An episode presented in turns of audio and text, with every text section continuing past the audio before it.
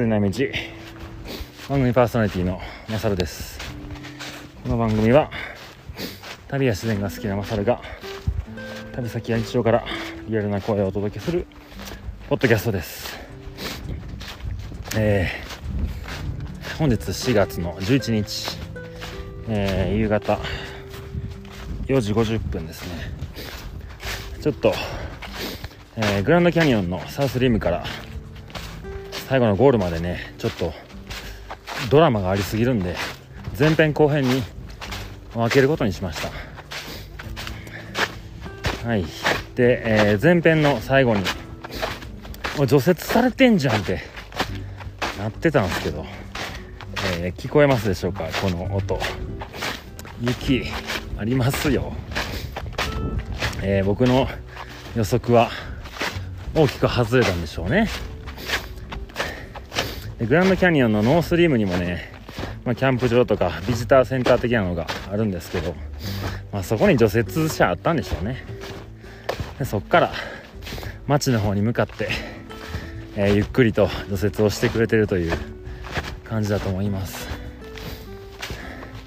で除雪がっつり除雪してくれてるところから先もねちょっとなんかうん、車が車というか雪の上を走るキャタピラ付きの車みたいなのがね通ったような形跡があったんで、まあ、そこはね比較的雪が押し固められてたんでスノーシューなしで歩けたんですけど、えー、途中からその除雪車のじゃないわえー、まあ多分パトロールとかなんかなんかなの、えー、ラインが消えまして森の中に入ってたんですよね。ではマジかと思って。そこでちょっと休憩してたらねなんか機械音が聞こえてくるんですよ。ボボボボボボボって。でそしたらその、えー、あるであろう道路の脇からオレンジ色の塊がガーッと上がってきてあなるほどなと、まあ、これでパトロールしてるんやなみたいな、まあ、雪の状況を見たりとか。うんですね。でも向こうもね、まさかこんなとこに人がいると思ってないですよね。いや、これもちろん止まってですね、おい、何してんだ、ここで？みたいな。まあ、アリゾナトレイル歩いてんだよね、つって、まあ、そうか、そうかと。お前今晩どこに行くんだと。どこで寝るんだ？みたいな。うん。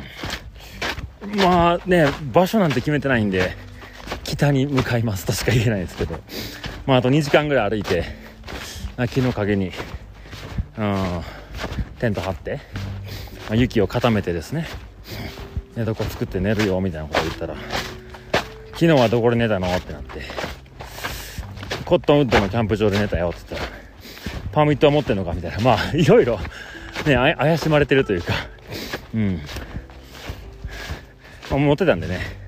キャンプ場にあのパーミットキャンプ場のここ泊まりますとこにね入れとく箱があったんですけどそこの箱に入れてで今日朝ねそこのレンジャーと雪の状況とか話したんですけどこれも一応念のため持ってけって言われてでポケットに突っ込んでたんですよね。およかったと思って。でパーミット見せてうん OK みたいな。でもうこれでほんまに大丈夫なの？って言ったら、もう大丈夫だ、クリアだ、みたいな。言ってくれたんで、で、なんか、足りないものはねえか、みたいな心配してくれてね。まあ、水もあるし、食料もあるし、別に困ってることといえば、スノーシューが足に合わないことぐらいなんで、特にないよ、つって。はい。まあ、水はね、もう雪溶かして、ボトルに雪を足していくような感じで飛んでますねでなんか天気はえー、今日明日明後日いい天気だと言ってたんでうん。多分えー、明日どんだけ進めるか分かんないですけど明日一日スノーシューで歩いたらおそらく明後日はもう標高下がるんで雪が消えていくと思うんですよね。うん。でもトレイルはねもうもちろん、まあ、ちょっとこの道路の脇のどっかの森の中なんですけどまあもう正直そっち歩く意味がないんで道路をひたすら道路というかもう道路の上に積もった雪の上を歩いてる状況でなのでね多分距離もえー、なんですかファーアウトのアプリで表示されてる距離もよりもおそらく短いんですよね。まあ車の道路なんで直線的に走ってるんでね。まあ想定よりかは短い距離だと思います。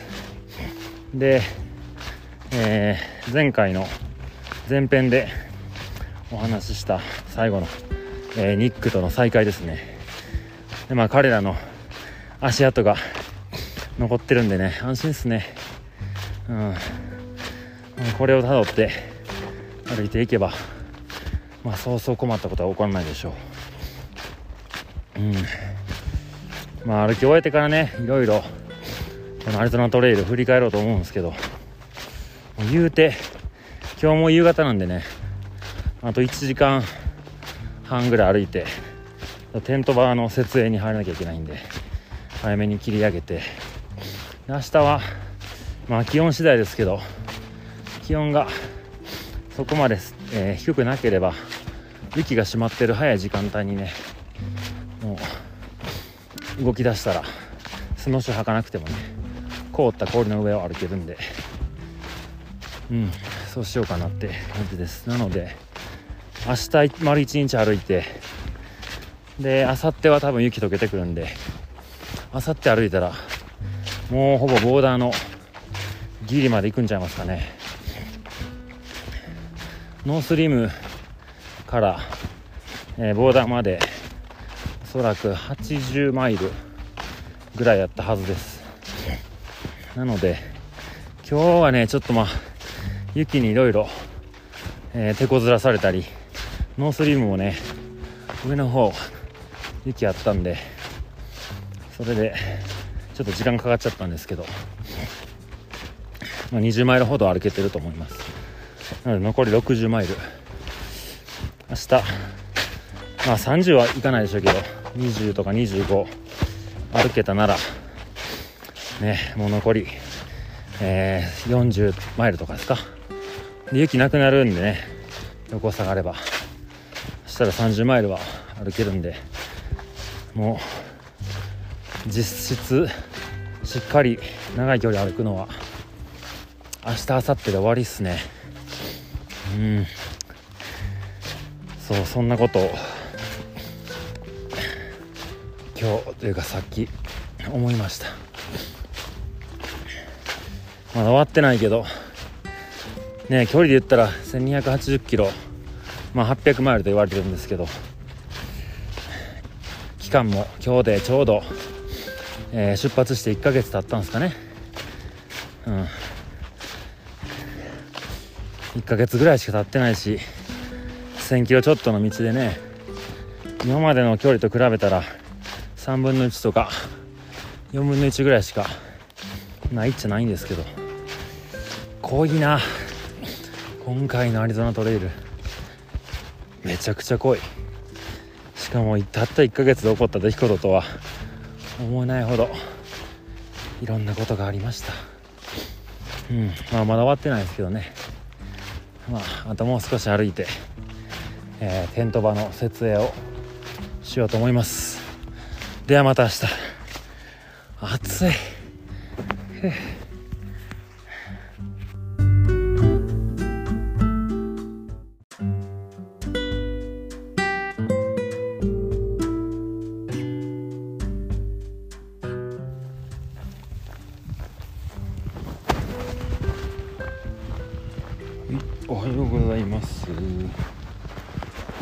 でもない時間ですかね。えー、4月12日11時14分ですね。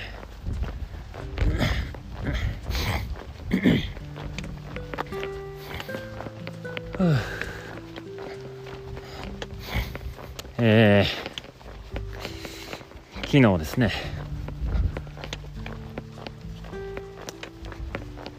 何やったっけ。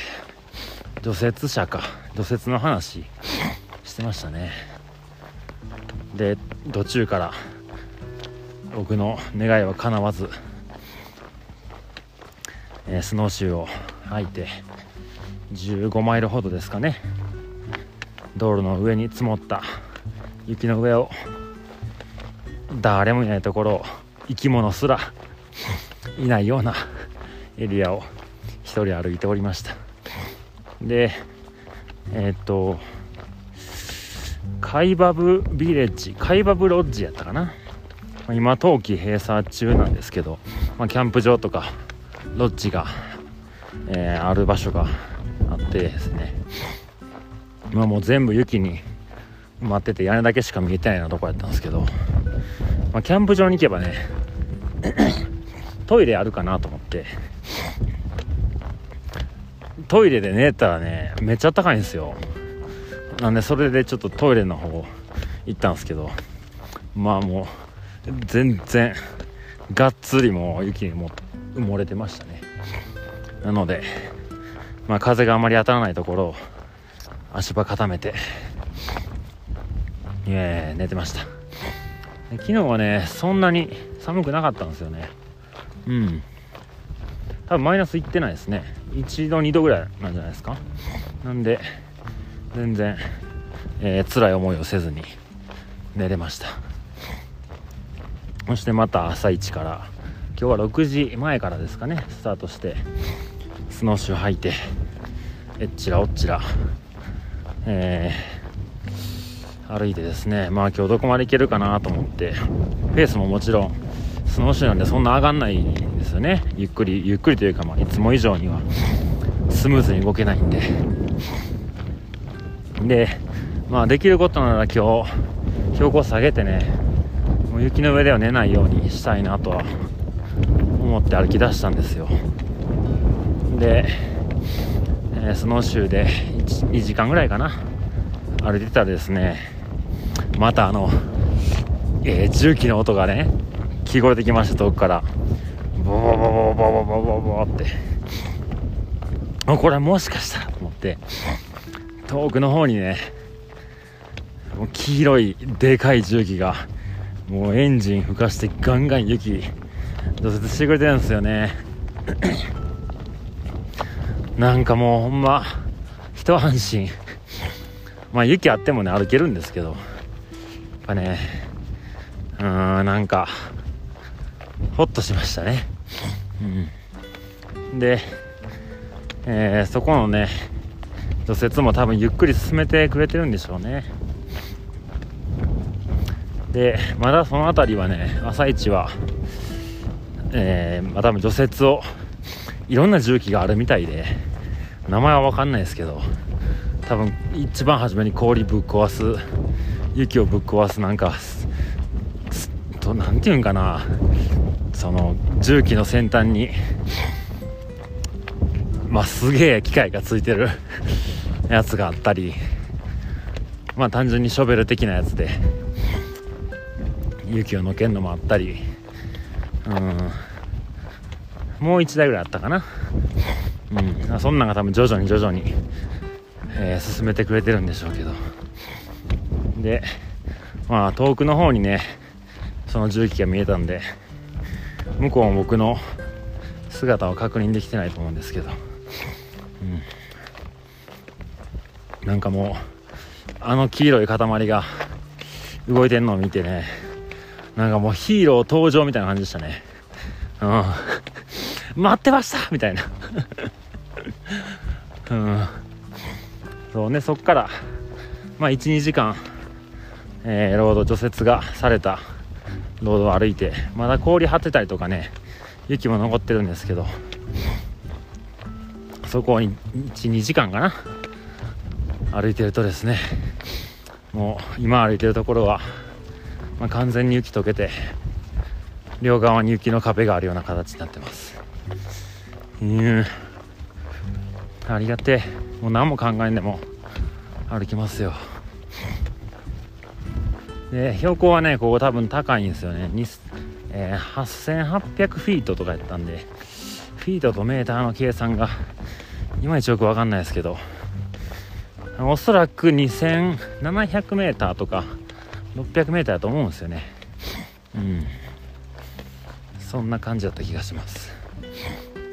なんか単純に割る3みたいな感じで僕は捉えてるんですけど厳密厳密に言うともうちょっとちゃうんですけどね、うん、でえー、今日はねジェイコブレイクというところまでこの道が続いてるんですけどそこのねジェイコブレイクに、えー、まあ、いわゆるもうちょっと大きいハイウェイが、えー、通っててそこに接続する道路なんですけど、まあ、そこのねジェイコブレイクガスステーションとかあるみたいなんで、そこでまあなんか買うならそこが最後ですね。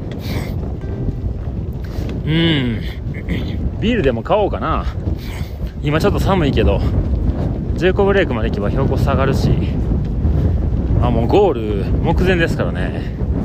1人で毎晩パーティーしなきゃいけないんでね、えー、1本や2本じゃ足りないでしょうよ。まあ食料もだいぶ減ってきたし。全然ビール何本か入るスペースはありますからね。6缶パックいっちゃいますか？それかちょっとまあ行ってみなきゃ分かんないですけどいろんなクラフトビールとかあったりすると思うんでチョイスして飲み比べていくのもいいですね、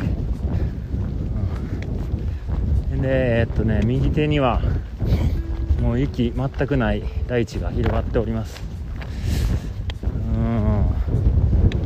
ちょっと今日曇りなんでねあんまり景色はクリアに見えないんですけど。で道路のね正面まあ、北側ですね。大きい山が2つほど見えるんですけど、まあ、あれは多分もうユタ州の山でしょうね。僕はこれからもう登りには、え、ほとんど出くわさないはずなんで。徐々に徐々に標高を下げて、えー、ユタ州のボーダーに着くことになります、ノーシューも多分もういらないでしょうね。よし。いやでねちょっと距離計算してみたらね。やっぱロード歩くとまあね距離短いし歩くペースも上がってるんでしょうね。ジェイコブレイクに今日まああと10マイルぐらいできるんですよね。なんで今が11時半ぐらいだと思うんであ3時間ぐらいですかね。2時半とか2時ぐらいには着く気がします。でそっからね風がそっからもうボーダーまで知れてんすよね距離が。だからもうほんまに急いでというかまあ普通に今まで通りのペースで歩いたら明日の夕方にゴールするんじゃねえかっていう距離感まで来てます、夕方にね着いたとてそっから街に行くヒッチハイクとかもちょっと面倒になりそうなんであんまり急がず残りの、えー、今日含めて3日間ですかね楽しんでいこうと思います、はい。うん、よいしょ。いや手が冷たい。ちょっと気温上がってくれたらいいんですけどね。か結構でかい雲がどっしり乗っかってるんで太陽が出てこないですね。はい。それではまた。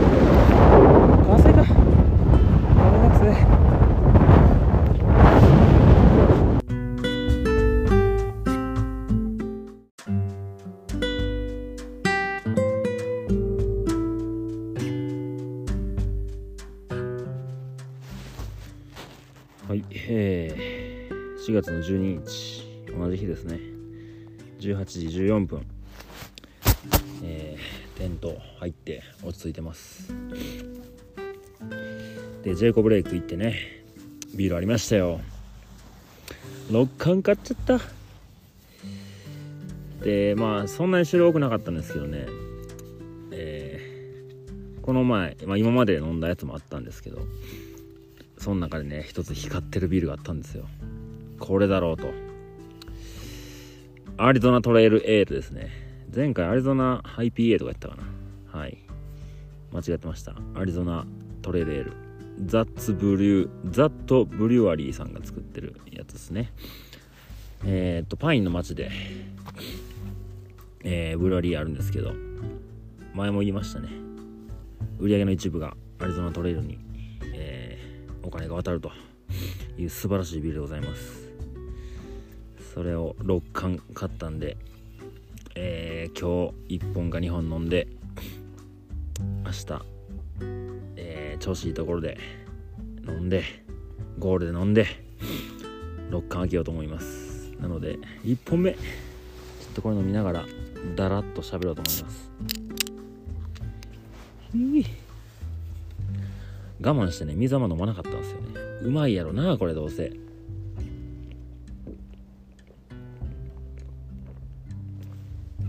はあ。うまっ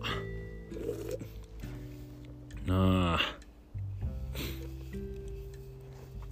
いやジャケットかっこいいなやっぱり。アリゾナトレイルの。アリゾナトレイルっていうかアメリカンロングトレイルのなんか三角形のちょっとこう、えー、曲線っぽい、うん、トレイルのマークがねどれのトレイルもこの形してるんですけどそれに大きくアリゾナトレイルと書いていて、えー、アリゾナ州の形があってねトレイルがバーっと、えー、点々となぞられててですね。でハイカーの姿もランナーの姿もバイカーの姿もホースライディングしてる人の姿もありますね。でそのバックにはですね、えー、パインの町付近の、うん、地図が貼ってですねアリゾナトレイルここ通ってるよっていう赤いラインが地図の上に載っております。はあ、はあ、今日除雪されてからねもろたわ思ってテンション上がってたんですけどやっぱロード歩き今日なんだかんだ50キロぐらい歩いたんですよね。疲れますね。うん景色も変わらないし。えー、さ1個前に1個前というか今日のお昼に撮った収録からまあ10マイル歩いてたんですけどなんかすごい長く感じましたね。もう基本的に緩やかに下がっていって標高が、まあ、景色は何も変わらない感じでしたね。なんか思い通り歩けなくてよく休憩しちゃいましたね。進まないと歩かないと進まないのは分かってるんですけど なんかゴールがもう目の前ということで、えー、少しゆっくり歩いてました。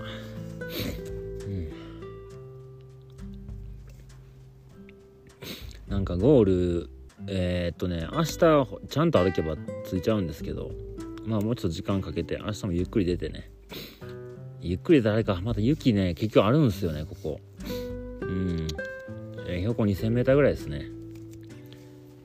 標高 300m 下げてもやっぱ雪はありますね。だいぶまあ地面が見えてきてるんで今は、えー、地面の上にテント張ってるんですけど。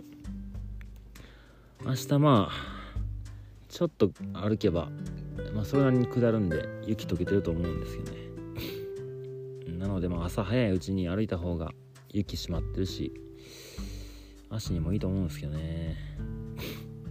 で一応明日の工程がね、えー、こっからゴールまでがね27マイルなんですよ。で今日歩いた距離が28マイルぐらいでした。おとついも28マイル。なのでまあ歩こうと思えばね明日終わるんですけど。まあえー、まあ着いても多分5時ぐらいなんで5時に着いてねそっからまた10マイル歩いてヒッチハイクして街に行かなきゃいけないんでもうそんなに急がなくていいかなと思ってます。だから明日はまあ20マイルぐらいですかね。20マイルちょっと歩いて水場適当に水確保して調子いいところでテント張って残りもう数マイルですね。残して終わろうと思ってます。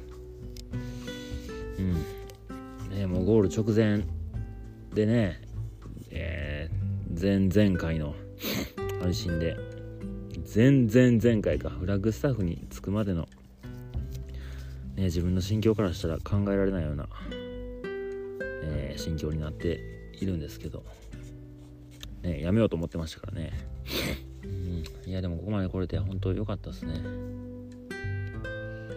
いえおそらくゴールできそうです。でねその今日のロード歩きね、えー、パインからフラッグスタッフも結構ロード歩いたんでまあまああの予想はしてたんですけど暇ですねとてもロード歩きは、ね、ほんまもう明日明後日でゴールするっていうのに相変わらず暇つぶしを考えてましたね。道路脇にこう壁のようにね除雪された雪をつついてみたりうん崩れそうなところをトレッキングポールでぶっ刺して雪崩してみたりとかその程度しかやることなかった。うんで10マイルのうちにねなんだかんだ2回ぐらい休憩しちゃしちゃったとかしたんですよね。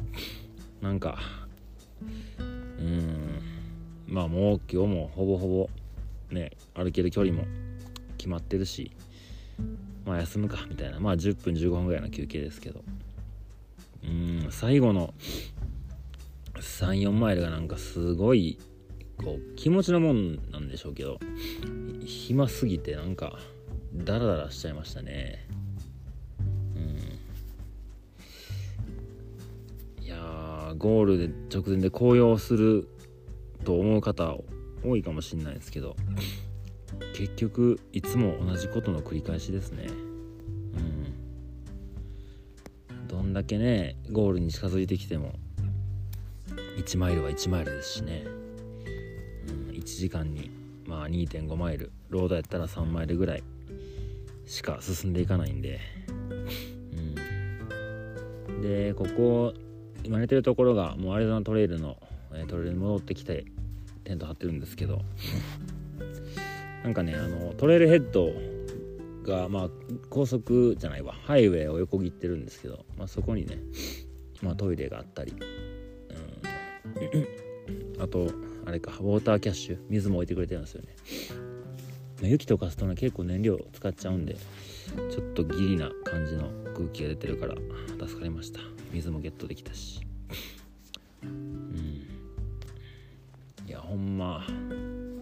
まあ景色はね毎日ね一日ずつ分けてみれば景色は全然違うんですけど進むペースはね一歩ずつしか進まないからそんなに景色もバーンって変わんないしね、まあ、グランドキャニオン見た後やから余計かもしれないですけど単調なトレイルが続くみたいな。うん。でね PCT 歩いてた時だったかな。えー、残り2週間で終わるみたいなぐらいの距離感でお母さん連絡したんですよね。もうあと2週間で終わるよみたいな。うん。でなんかお母さんも山登りするんですけどなんかその時どこ行くかちょっと忘れましたけどなんか3泊4日とか2泊3日とかなんかそんなんで、うん、多分アルプスの方ですかね。行くツアーに申し込んだんよこっちはみたいな。言っててですね。お母さんからしたら3泊4日も超長いからもうあんた残り2週間あんたからしたら短いかもしれんけど、まあ、今日からまた新しくね、えー、始めるように楽しんでおいでと連絡をくれたんですけどそれをすごい思い出しましたね、うん、もう気持ちね残り27回りなんで終わったも同然みたいな感じで思ってますけど明日歩くセクションはね僕の人生にとって初めてのエリアですから。明日もえー、明後日のゴールまでもしっかり味わわないといけないなと思いつつも結局単調なトレイルが続いていくと暇やなーってなるんですよね、うん、で今日のそのロードの残りのね、えー、34マイルかな。そんななかったかな。23マイルかな。うん。とにかく一人カラオケでしたね。どうせ誰もおらへんしもう大声で、はい、カラオケしてました。歌詞が間違ってようが、えー、音程が外れようが高音が出なくても関係ないですね。誰も聞いてないから。うん動物すらねいないですからね。雪がまだあるから。うんなんかそんな感じで自分を勝手に盛り上げてたらね意外と早く着きました。で、えー、ジェイコブレイクの多分キャンプ場なんですかね。冬季閉鎖で、えー、キャンプ場は動いてないんですけどお土産屋さんとか。うん。そんなんは、えー、空いててですね、まあ、その中もおそらくねもう、まあ、今年のアリゾナトレイルのハイカーたちが今後どうするか分かんないですけどね毎年だったらあそこにハイカーが何人かいてうん。久しぶりだったりうん。もうちょっとで終わるねだったりそんな話がされるんだろうなと思いながらうんツーリストの人ですか？うん。まあドライブでちょっと酔ったよみたいな感じの人なんで僕がこんな荷物持っててなこの人何してんやろなみたいな感じで遠く遠くから眺められるような感じの雰囲気でしたねで「足どうしたの?」みたいな一人おばあちゃんおばあちゃんかな？声かけてくれて「足って何?」と思ったらまあ日焼けがねやっぱ雪になってからより日焼けが結構してるんですけども皮がだいぶめくれてもう黒いけど皮もめくれてもようわからん感じになってるんですけど確かに異常な 足になってんなと思いながらああこれ日焼けでやられたんちゃうかなってそうですね。まあそんな。えー、33日目ですね今日で。うん。いやでももうおそらく大きなハプニングがない限りゴールできてフラッグスタッフに戻れると思うのでティムとメロディーにねただいまと言いたいですね。うん。まあ、一つだけね心配事があるとしたらスノーシューによる足の痛みですね、うん、左足と右足ね僕ちょっと足のサイズがね1センチぐらい違うんですよね。で右は結構いい感じにフィットしてるんですけど左がねうまいことなんかフィットしてなくて歩くたんびにねこうなんつうんですかねそのホールドしてる部分が足の甲に当たるんですよね。親指の付け根がすごい何度も何度も当たってまあ打撲でなんで全然骨とかに異常ないはずなんですけどそれなりに痛みますね。うん。なんで明日ねもう本当はここはでも雪ないと思ってたんで雪まだあるから、あ、明日できるだけ早いうちに出た方がいいんかな。でもまあ夜になっても気温はマイナスにならないと思うんでそんなに雪も閉まらないとなるとまた地獄のスノーシューハイクが始まるかもしれない。なんとかアドレナリンを大量に放出して乗り越えていこうと思います。まあ言うても多分12時間歩けば雪が消えると思うんですけどね。うん。まあまあ。はいそんな4月の12日ですね。なのでゴールは4月の14日になりそうです。はいではまた明日晩ご飯作って寝ます。晩ご飯作って食べて寝ます。ではでは。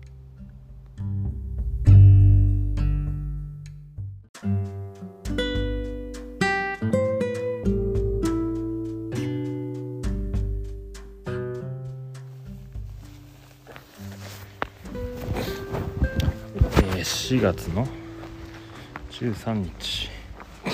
10時22分です。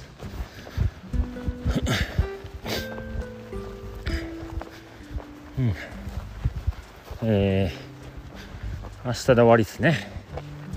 うん。こっから、えー、ボーダーまで20マイルもないですね。朝、うん、早く出るか。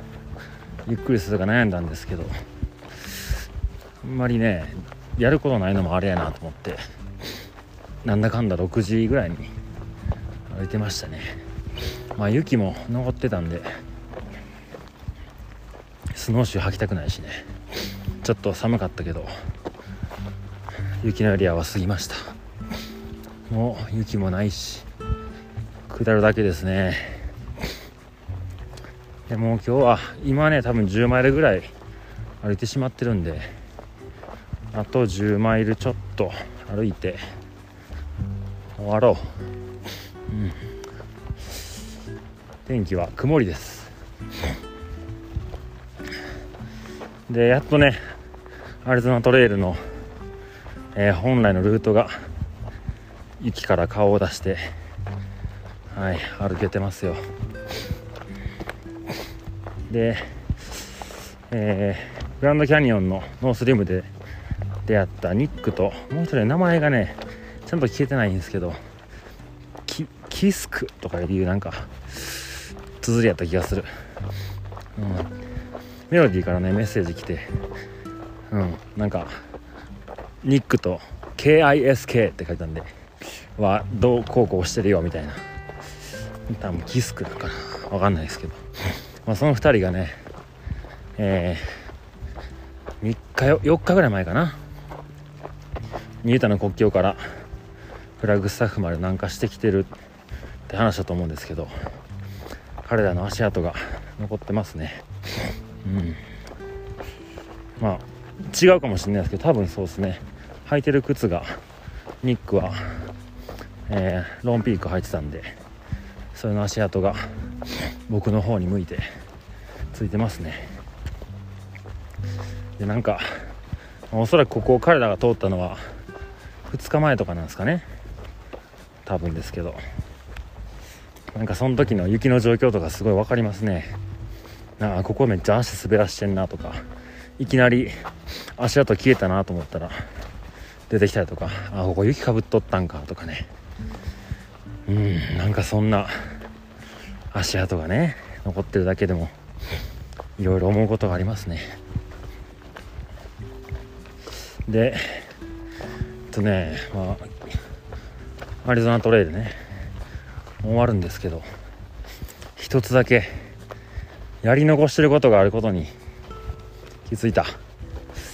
やり残してるというかはい見れてないものコンドルですよ。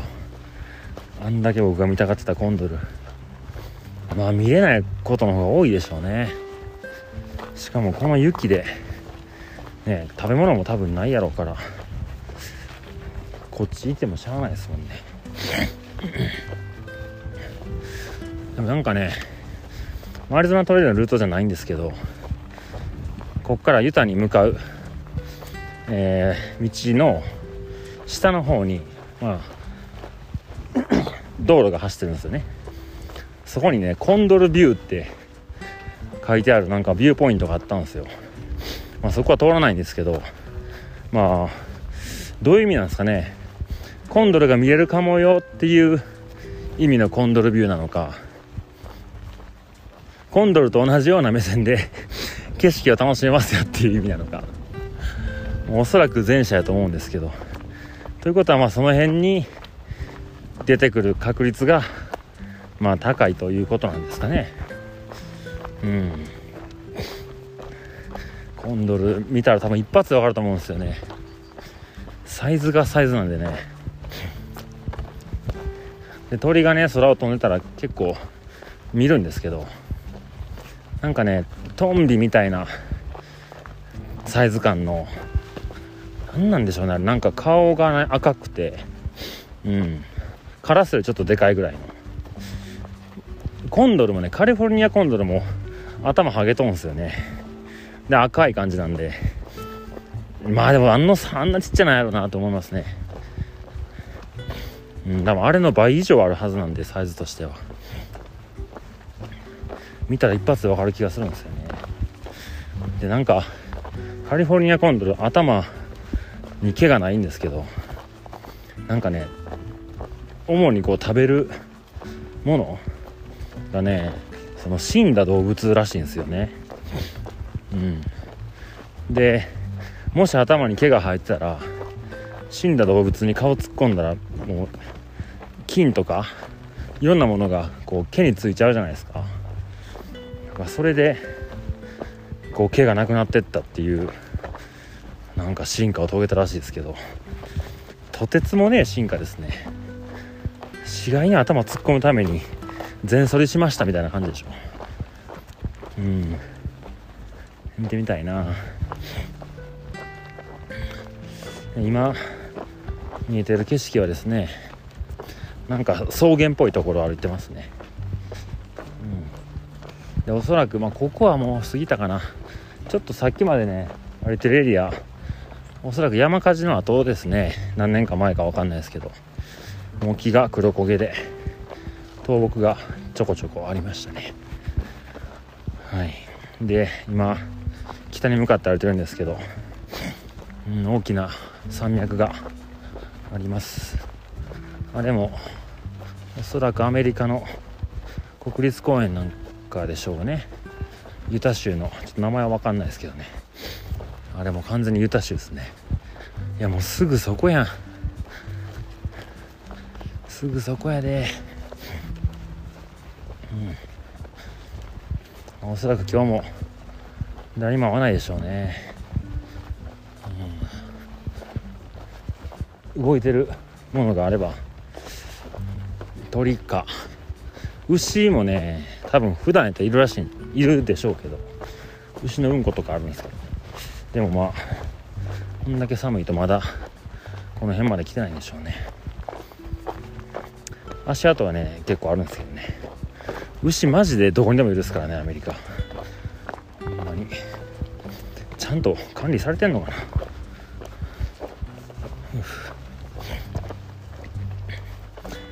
でね昨日買ったビールねあと4本残ってんですよ。天気良くて暑かったらいいなと思ったんだけど。今日曇り。なんならちょっと寒いぐらいですね、うん、よいしょ。でもね、えー、明日のこの時間には24時間後には絶対終わってますからね。後でお昼ご飯食べる時1本飲もうかな。はあ。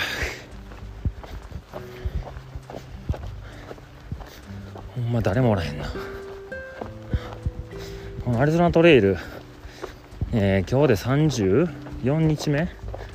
でトータル1週間ぐらいは、えー、歩いてない日があったんですけど。人には合わない日多かった気がしますね。このトレイル。まあハイカーがそこまでね他のメジャーなロングトレイルに比べたら少ないっていうのはもちろんですけど、まあ、あとこの雪の状況と僕が少し、えー、先頭集団にいたということもあってトレイルの中にはあんまり人いないですね。まあ人がね多すぎるトレイルもちょっとこう窮屈な気は僕はするんですけどこんだけいないとなんかあれですね。暇暇っすね。うん。まあまあ。そんなところでもしコンドルがコンドルが見れたらそのコンドルの姿を声でお届けしようと思います。見れなかったらまああれですね。次はボーダーに差し掛かる時に撮るかな。はい。ではではまたまた。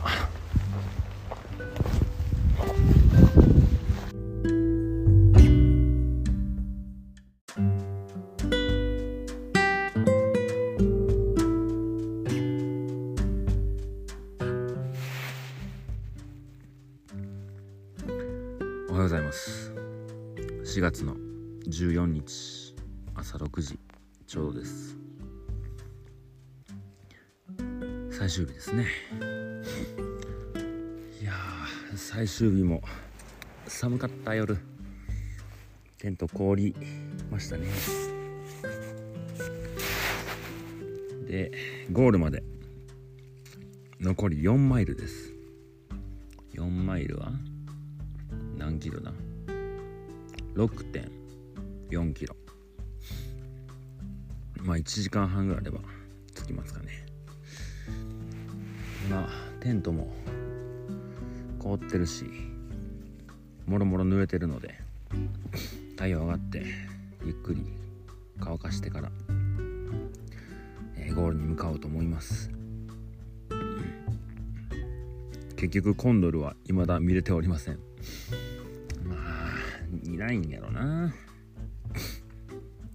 でえー、こっからね標高またぐっと下がってもう下りだけなんですけど。今ねうんまあ山というかここも一応うんグランドキャニオンのノースリムの延長にはなってるんですかね。ちょっと詳しくは時期は分かんないですけど。標高 2000m ぐらいですね。でそっから、えー、下って、まあ、道路がね通ってるんですけどその対岸にえー、ザ・ウェーブって皆さんご存知ですかね？こう風がこう大地を削っていったような波のようなね模様が見えてるそういうエリアがあるんですけど。なんかねゆうちゃんはねここゴールしてから行ったらしいんですよね。ティムとメロディーと一緒に行ったらしいんですけど。ここって抽選なんですよね。うん。でなんかいろいろうんコロナのこともあってか、えー、自然の保護もあってかいろいろと抽選の方法が変わってるみたいなんで。でそのゴールからね本当にもう5キロぐらいのところにあるんですけど、まあ、勝手に入っていっちゃいけないらしいんでまあ別にいいかなって感じですね。うん。で、えー、昨日もね、えー、歩いてて後半ユタ州が、えー、見えていたんですけどユタ州も多分綺麗なとこいっぱいあるんでしょうね。大きめの山の上にね雪が、えまだ残ってたんですけどその山が本当にこう赤土の山というか。うん。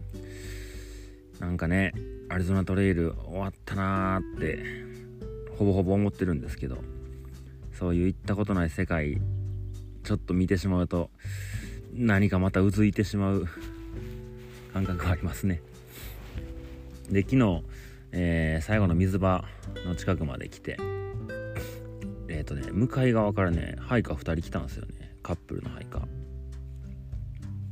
アリゾナトレイルのサウスバウンドだと思って話しかけたんですけどどうやら違ったらしくえー、彼らはヘイデュークトレイルというトレイルを歩いていると。45日目だったかな。ヘイデュークトレイルってね、えー、ユタ州から、えー、アリゾナ州にかけて通っている800マイルぐらいだったはずです。のトレイルで。うん。えー、名前はねよく聞いてて僕もすごい興味があるんですけど。難易度激高のトレイルだそうです。うん何がそこまで難しいのか僕もねもちろん聞いた話でしかないんですけど。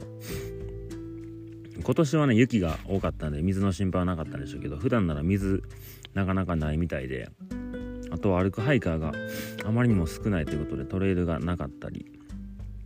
でうーんまあ聞く話によるとトレイルがないというかうーん何て言うんかな。まあ、渓谷の中を入ったりとか、えー、アリゾナのセクションに関しては、えー、ここからアリゾナのモニュメント北のモニュメントからグランドキャニオンのノースリームまで行って下に降りてグランドキャニオンの中を、えー、川沿いコロラド川沿いに西へ向かって行くというようなトレイルなんですけど。彼らに話聞いたらね朝の7時から、えー、夕方6時まで歩き続けてたったの8マイルしか進めなかったと 言っておりました。だからまあ荷物をこう担ぎ上げて登っていくというよりかは岩と岩の間を上がるとこもあるみたいでそこをロープとか使ってね荷物を引き上げたりとか下ろしたりとかっていうことがあったりするみたいですね。うん。で僕はねもうえー、昨日あったんですけど、もう終わりじゃんって言ってくれて、で、彼らは残り300マイルあるって言ってましたね。ね、全く同じとこにいるのに、心境だいぶ違いますね。で今年アリゾナトレイルねいろんなことがありましたね。たった1ヶ月のことですけど。でも彼らも、えー、ユタ州から南下してきたということでおそらく寒い夜もあったでしょう。うん。でスノーシューとかね僕もないから困ってたねフラッグスタッフの、えー、ありましたけど肉から借り入れてね使ってますよ。今日も担いでゴールまで行こうと思いますけど、えー、彼らは手に入らなかったということで、えー、その辺に落ちてる木を使ってですねスノーシューを自作したと 言ってました。いやーなんかレベル違いますね。でもねヘイリクトレイルね興味あるんですよね。いやーもうきりないよ。こんなで僕のねハイカーの友達のしげさんという、えー、日本人の彼もトリプルクラウナーなんですけど彼とね結構何年か前からヘイデューク面白そうだねっていう話をねしててちょっと一人で行くには難易度高すぎるみたいなんで。まあ行くなら一緒に行きたいなみたいな話をねしてるんで。まあ現実になるのかどうかは分かんないですけど、ね、旅の終わりにそんな強烈なボディーブローを食らわされた。はい。先日です。でまあ今日はもうゴールまでゆるりと歩いてヒッチハイクでフラッグスタフまで向かおうと思います。でもう少しテント場でゆっくりしてから出発しようと思います。ではでは。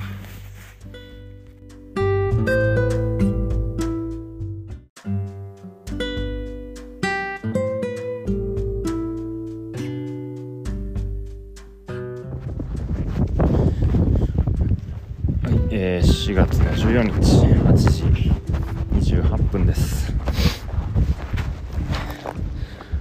テントも全部乾かしてゴールへ向かっておりますよ。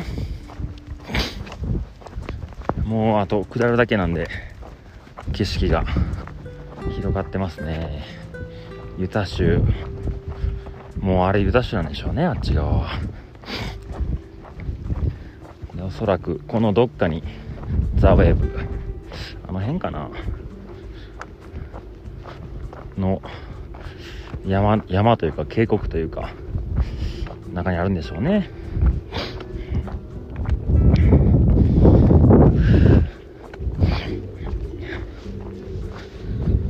まあ、まあ、特に何も考えずにゴールへ向かおうと思います。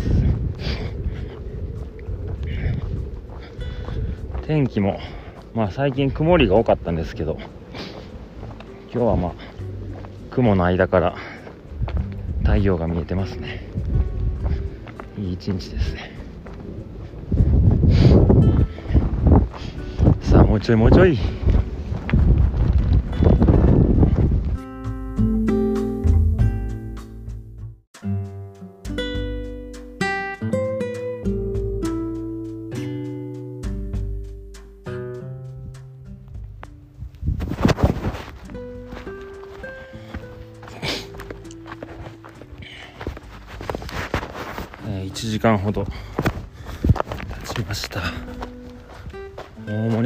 しょう。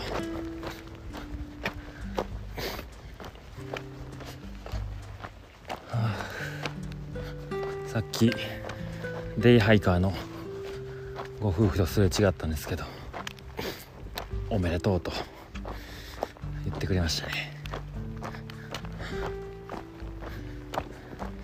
ただ歩いただけやのにな。なんでなんでしょうね。そうやって称えてくれるの誰だってできんのにね。嬉しいな。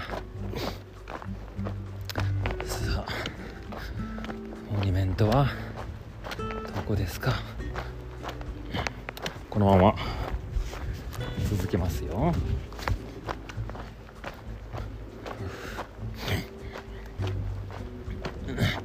どうしようこれで意外とまだまだやったら。ないと思うんですけどね。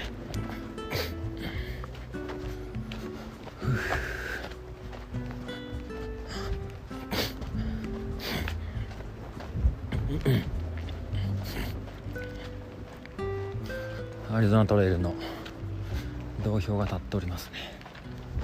サウスバウンド南に向かう人はここがスタートになるわけですね。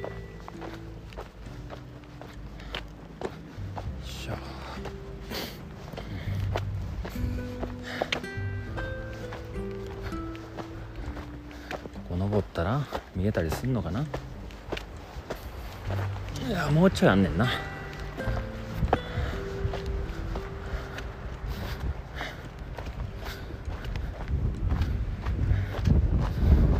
うちょいなのか。いやなんかなんか見えたぞ。あれはモニュメントなのか？この時間誰もいないですね。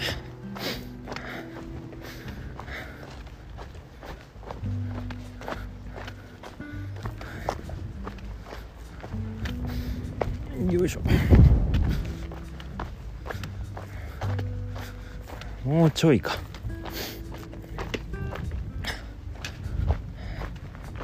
よいしょ。これじゃない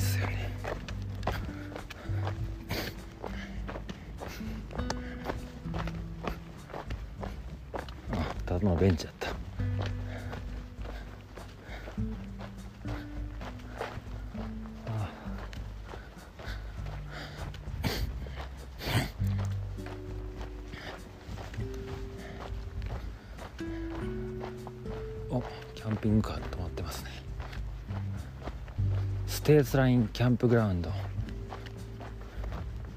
リーチバス。ステーツラインってことは州境ですね。のキャンプ場。もうその辺がそうですね。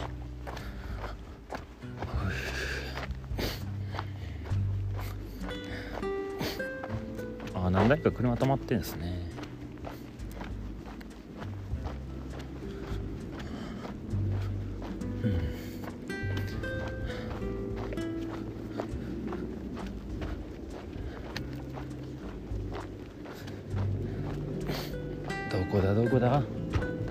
ますね。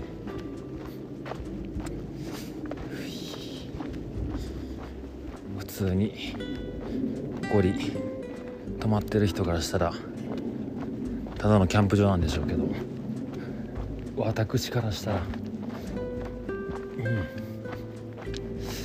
特別な場所ですね。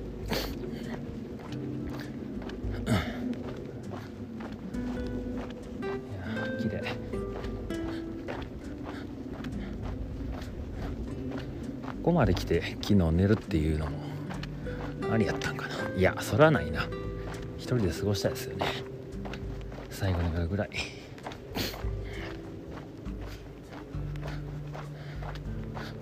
あったれちゃうの？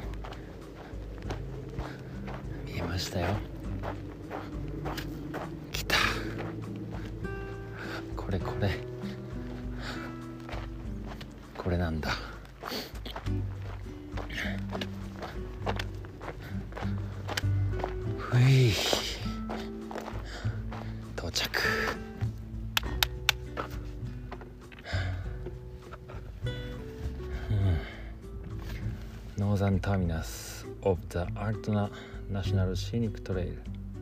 アリゾナユタボーダー。